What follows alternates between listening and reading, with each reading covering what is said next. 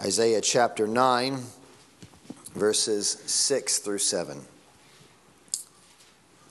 For to us a child is born, to us a son is given, and the government shall be upon his shoulder, and his name shall be called Wonderful Counselor, Mighty God, Everlasting Father, Prince of Peace. Of the increase of his government and of peace there will be no end on the throne of David and over his kingdom to establish it and to uphold it with justice and with righteousness from this time forth and forevermore. The zeal of the Lord of hosts will do this. Grass withers, the flower fades, and the word of our God stands forever. So, we've been talking this year for the Advent season. We're going through a very familiar portion of Scripture with these four titles attributed to this coming Son. Uh, uh, we see there at the beginning of verse 6, right? For to us a child is born, to us a son is given. Isaiah, writing several hundred years before the birth of Christ, has this prophecy. And there are many of these in the book of Isaiah. I said last week that sometimes Isaiah is referred to as the fifth gospel because there's so much reference to Jesus in Isaiah. You can look at famous passages like Isaiah 53, Isaiah 7:14, this passage here in Isaiah 9 and many others that go through this and, and they give these prophetic uh, views of, of the life of this coming Messiah, this coming son of David, this coming king. And one of those sections is we're looking at for Advent this year with these four titles given to this coming son Wonderful Counselor, Mighty God, Everlasting Father, Prince of Peace. And last week we, we looked at and thought on the title of Wonderful Counselor. And so then moving on, we're going to spend all our time this morning just thinking about these two words of what it means that this coming Messiah is going to be called Mighty God. What does it mean that this Son, this coming Messiah, is going to be mighty, called Mighty God? And the first thing we have to really think about when we realize that this coming son, this child who is going to be given, is going to be called Mighty God, is the uniqueness and the seriousness of calling anyone God. to call someone mighty God is a big deal. Uh, we, don't, we don't have a, a, polytheistic view of the world that has multiple gods, and so you might say someone is a god. This is a, having thousands of different gods. Uh, Judaism Christianity coming out of Judaism is a monotheistic religion. We believe in one true God. And we see that right in the Ten Commandments. They start off with, Have no other gods beside me. You're not to make any other idol. You're, you're to have one God. That is all that there is to be had. We have to realize the serious charge of blasphemy of calling anyone or any someone God or anything God who is not God. That is what the, the Ten Commandments are emphasizing. You are to have no other gods besides God. God is adamant in His Word that there are no other gods beside Him. If you're still in Isaiah, flip back to Isaiah chapter 45. Chapter 45, verse 5, found on page 720. Say, God says this I am the Lord and there is no other. Besides me, there is no God. He alone is God. But this Son who is coming is going to be called mighty God. And so there's some a lot of there's a it's a serious thing going on here that we would ever take this descendant, this son, and call him mighty God. This is a serious thing to call someone God, but this word God is then modified by the word mighty. He's going to be called mighty God, not just a God. He's going to be called mighty God.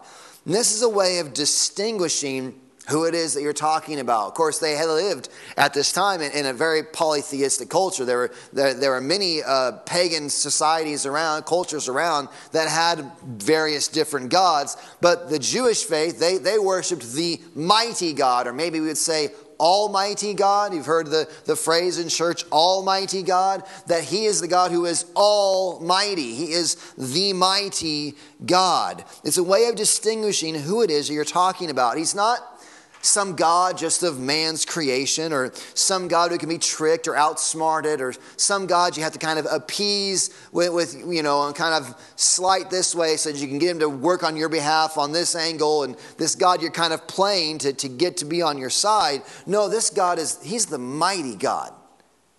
He does, he does what he wants. He's this, this, this son is going to come and he's going to be called the mighty God. Well, this is a way that they would refer to God in the Old Testament as the mighty God.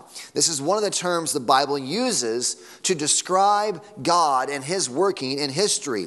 So in your Pew Bible there, we're going to do a little Bible work this morning. Go with me back to Deuteronomy chapter 10. Deuteronomy chapter 10. We're going to look at verses 14 through 22. I'd like for you to follow along if it is not too much for you. Grab out your Pew Bible and, and read for yourself. Darren's not making this stuff up. Deuteronomy chapter 10, verses 14 through 22. Behold, to the Lord your God belong heaven and the heaven of heavens, the earth with all that is in it Yet the Lord set his heart in love on your fathers and chose their offspring after them, you above all peoples, as you are this day. Circumcise therefore the foreskin of your heart, and be no longer stubborn.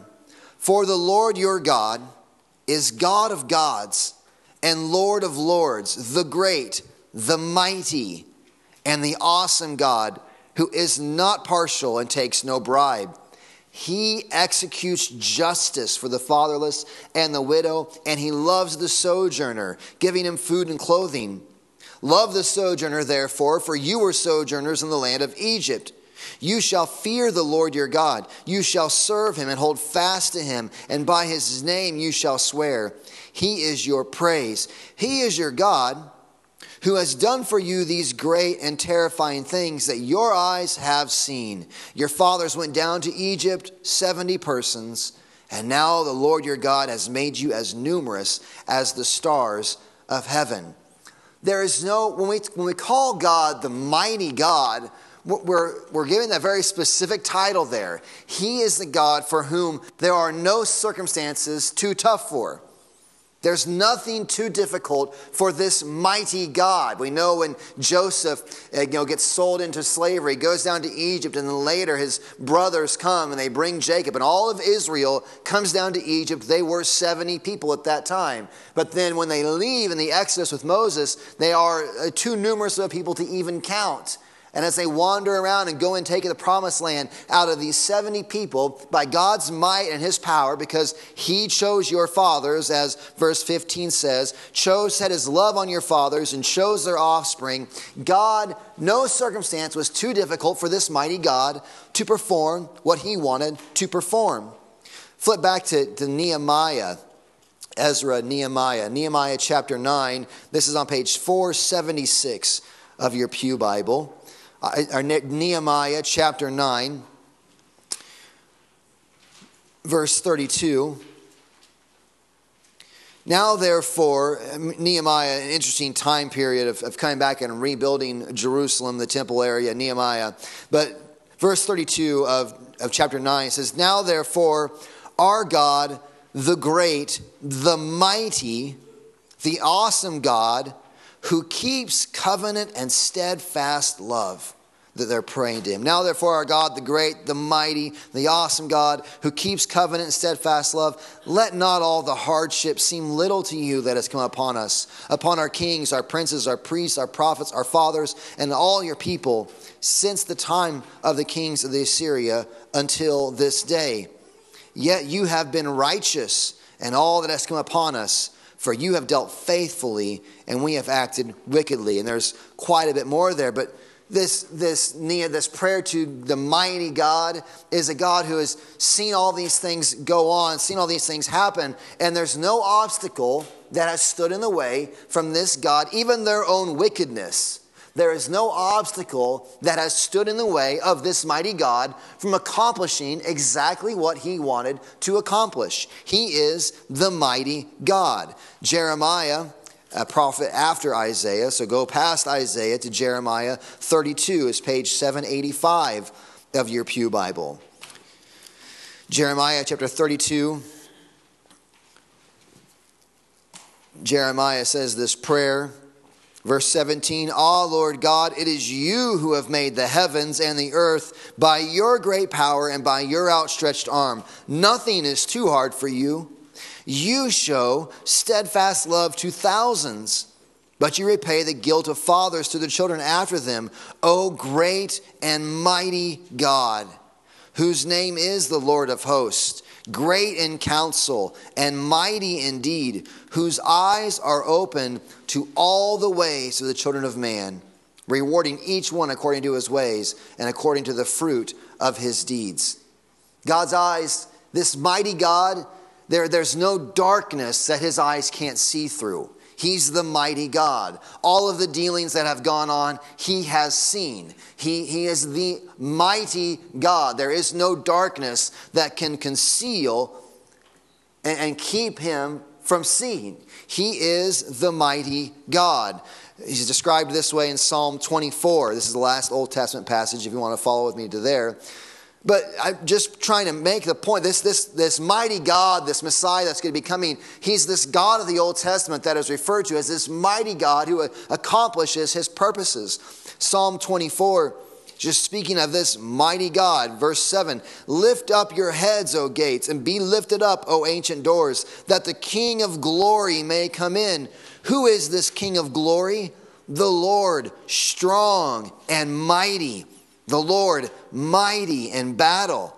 Lift up your heads, O gates, and lift them up, O ancient doors, that the King of glory may come in. Who is this King of glory? The Lord of hosts, meaning angel armies, essentially. The Lord of hosts, he is the King of glory. There is no enemy too strong for the mighty God. There is no circumstance too tough for the mighty God. There are no problems too big for the mighty God. He is the mighty God, meaning He is the strong one. He is the mightiest. God is described as the mighty God of the people of Israel, and He proved His might. Now we look at the Son. And just flip with me to the Gospel of Mark. Mark is a fabulous gospel to read through. Just action, action, action, movement, all these interesting uh, events in the life of Jesus. But you go to the Gospel of Mark and you see this same command and might from the life of Jesus, right? We go to Mark chapter 4, starting in verse 35. On that day, look at all the things Jesus commands and has control of. Mark chapter 4, this is page 998 of your Pew Bible. Mark chapter 4, starting in verse 35. On that day, when evening had come, he said to them, Let us go across to the other side. And leaving the crowd, they took him with them in their boat, just as he was, and the other boats were with him. And a great windstorm arose, and the waves were breaking into the boat, so that the boat was already filling. But he was in the stern, asleep on the cushion. And they woke him and said to him, Teacher, do you not care that we are perishing? And he awoke, and what does he do? He awoke and he rebuked the wind and said to the sea, Peace, be still. And the wind ceased, and there's great calm. He said to them, Why are you so afraid? Have you still no faith? And they, then, then they're really afraid. And they were filled with great fear and said to one another, Who is this? Who then is this that even wind and the sea obey him? Mark recording for us the, the feeling you have when you're confronted with something so mighty that they tell wind and waves and storms to cease, and the, the water goes like glass, essentially. Just boom. You ever been out in nature and just everything cuts off? I mean, there's still no leaves are rustling, there's no ripples on the water. Peace be still, and it's, it's still. Jesus shows up, he has command of nature. You look on down in, in chapter 5, we've got the healing of a, a, demoniac. You go on down to the woman with the issue of blood and Jairus' daughter. We see that he has command over nature, he has command over the spiritual forces of the world, command over demons, he has command over disease, he has command over death itself. And you flip on back to Mark chapter 9, and you see that Jesus has command over future events. 9, verses 30 and 32. They went on from there and passed through Galilee. He did not want anyone to know, for he was teaching his disciples, saying to them, The Son of Man is going to be delivered into the hands of men, and they will kill him, And when he is killed, after three days, he will rise. But they did not understand the saying and were afraid to ask him. You think about knowing what was going to happen with Judas, knowing what was going to happen with Peter, knowing where the upper room was going to be prepared, knowing about the, the donkey that he was, the colt that he was going to ride in on on, the, on triumphant uh, Palm, on Palm Sunday, the triumphal entry. He has all of this command. Why? He is the mighty God.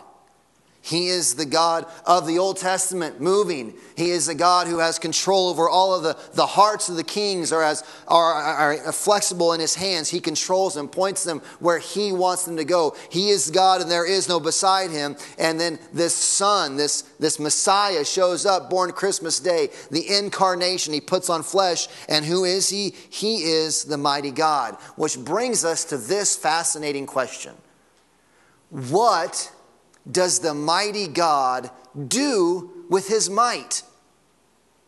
I mean, okay, so here is this here is this God has created the heavens and the heavens of the heavens and the earth and all that is in it, mighty in all of his power to do exactly what he wants to do, command over nature and demons and disease and death and everything. And you have to ask, what would you do with all that power? I mean, we don't have all that power, but think about what little power you do have. What do you do? I mean, you can look at your checkbook as the easiest way to diagnose this. Money, in some sense, is power.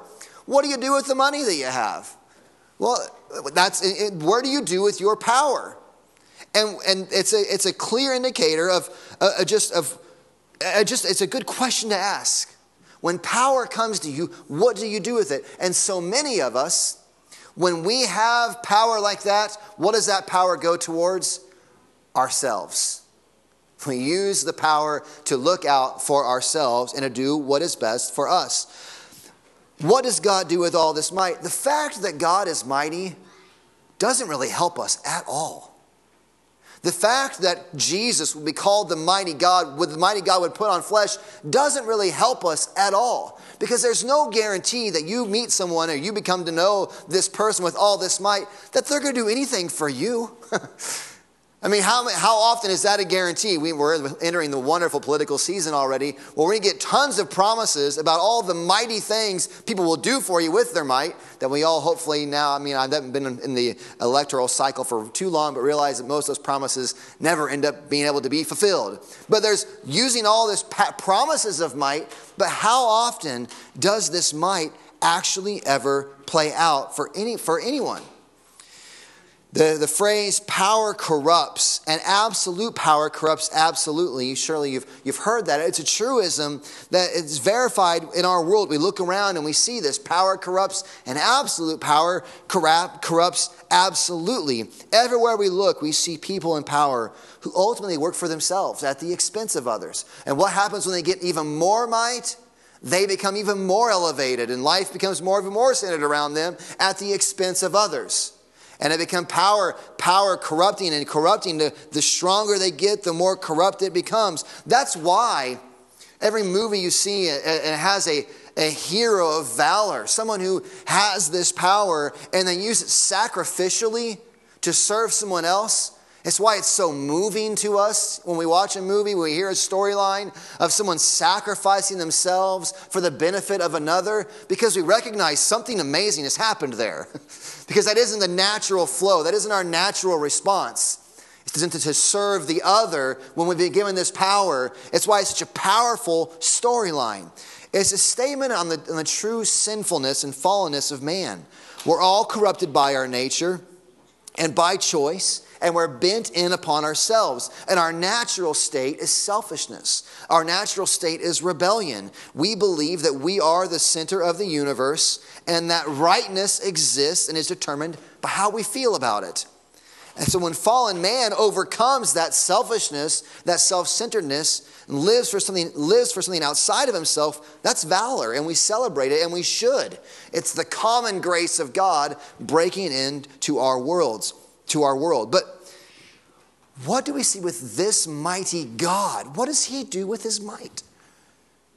So, if power corrupts, if absolute power corrupts absolutely, what does this mighty God do with his might? Well, he becomes a man. The mighty God enters into his creation in order to rescue his people. And now, this is incredible because, unlike fallen man, God is the absolute ruler. God deserves every ounce of worship you could ever cook up. God deserves every every ounce of your praise, every ounce of your glory. He deserves all of it, all of your adoration, all of your service. God deserves every work of service you could perform from now until infinity, until the end of it all. He deserves every act of your service. He truly is the center of all existence, not us. He really is the center of all existence. And what does he do? This one with absolute power. What does he do? The one truly deserving of all attention and all praise, he lays it aside, puts on flesh, becomes man. The mighty God becomes man. That's the reality that's spoken of there in Philippians chapter 2. Paul writing that hymn of praise, recording it down for us, writing it new, we're not sure, but says this in Philippians chapter 2, verse 5 Have this mind among yourselves, which is yours in Christ Jesus, who, though he was in the form of God, did not count equality with God a thing to be grasped now, that word there in Philippians, he's not, Jesus isn't trying to attain Godhood. He has it. He is one in being with the Father. He's a separate person, but he's one in being with the Father. But he doesn't consider that Godness something to be held on to, is that term grasped. But he lets it go. He empties himself. Do, he empties himself, who though he was in the form of God, did not count equality with God a thing to be grasped but emptied himself by taking the form of a servant, being born in the likeness of men. And being found in human form, he humbled himself by becoming obedient to the point of death, even death on a cross. Jesus did not count equality with God a thing to be grasped or to be held on to. He was in eternity past with God, one in being with God, and he condescends to take on flesh, even becoming obedient to the point of death on a cross the mighty God becomes man.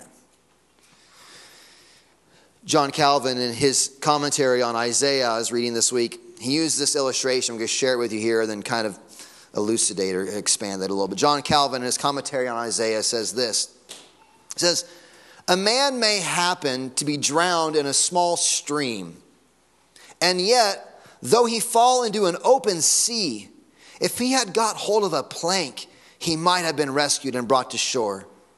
In like manner, the slightest calamities will overwhelm us if we are deprived of God's favor. But if we relied on the Word of God, we might come out of the heaviest calamity safe, safe and uninjured. I love the imagery here. Speaking of the danger of falling into a, a, small stream and the danger that that could be. If you're impaired or something happens, you can uh, you know, fall in a bucket of water, I suppose, technically, and, and have it be quite a calamity if you have no remedy. But if a person, or if you're impaired or are in trouble, but you can fall into the broadest of oceans, and if you have something to hang on to, you're in far better shape than the person stuck in a small stream with nothing.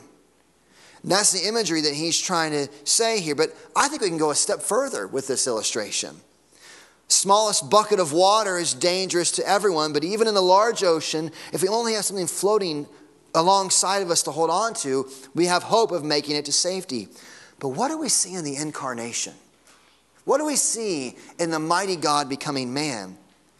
We're the maker of the oceans. We're out lost at sea. And what happens? The maker of the oceans comes to swim with us. The maker of the oceans shows up, and you're, you're out in, the, you're out in the, the, the, the storms of life. Drownings are threatening, and you look over, and the one who made the seas is there beside you, and you say, Well, what are you doing here? And he says, I'm here to save you, I'm here to rescue you.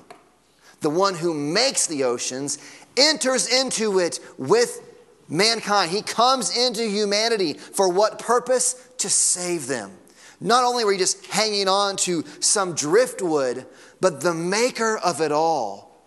The mighty God becomes man. He puts on flesh. And for what purpose? To save humanity. It's why the incarnation is so incredible.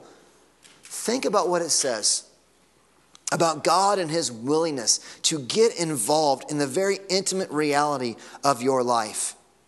This mighty God who is able to conquer and accomplish whatever He would desire.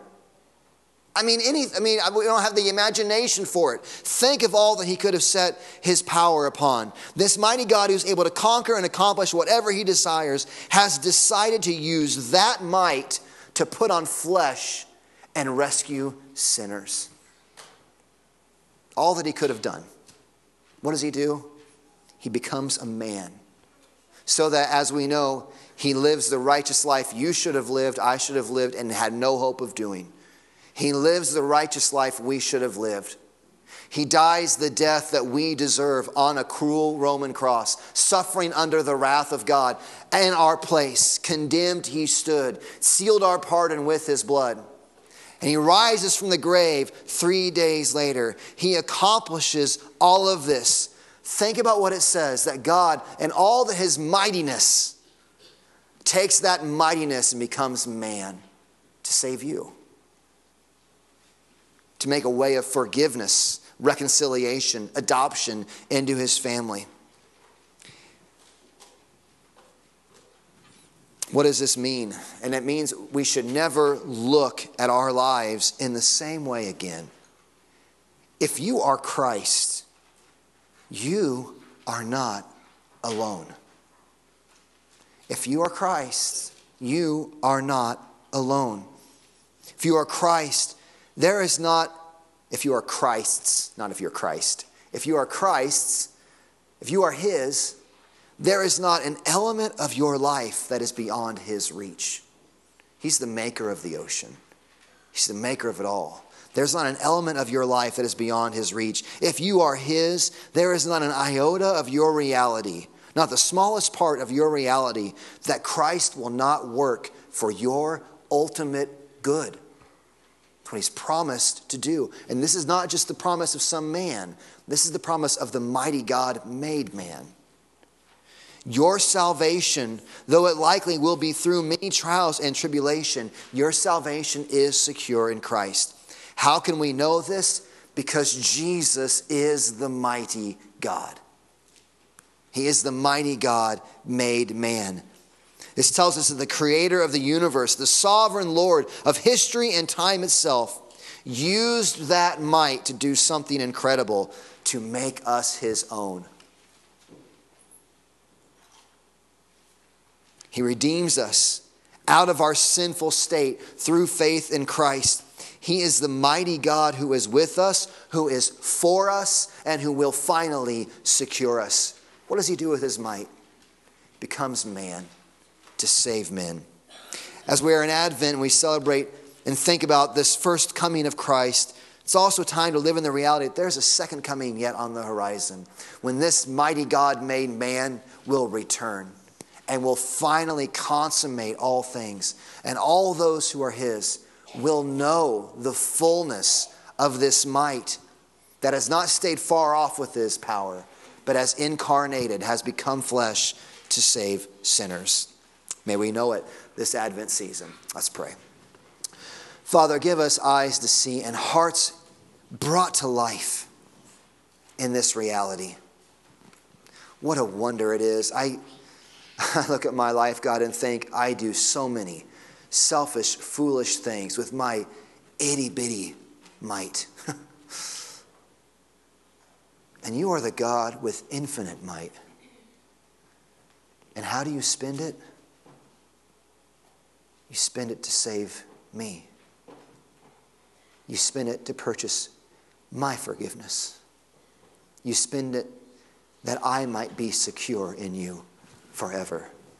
Father, may we all know this, see this, and rejoice deeply in it this season. In Jesus' name we pray. Amen.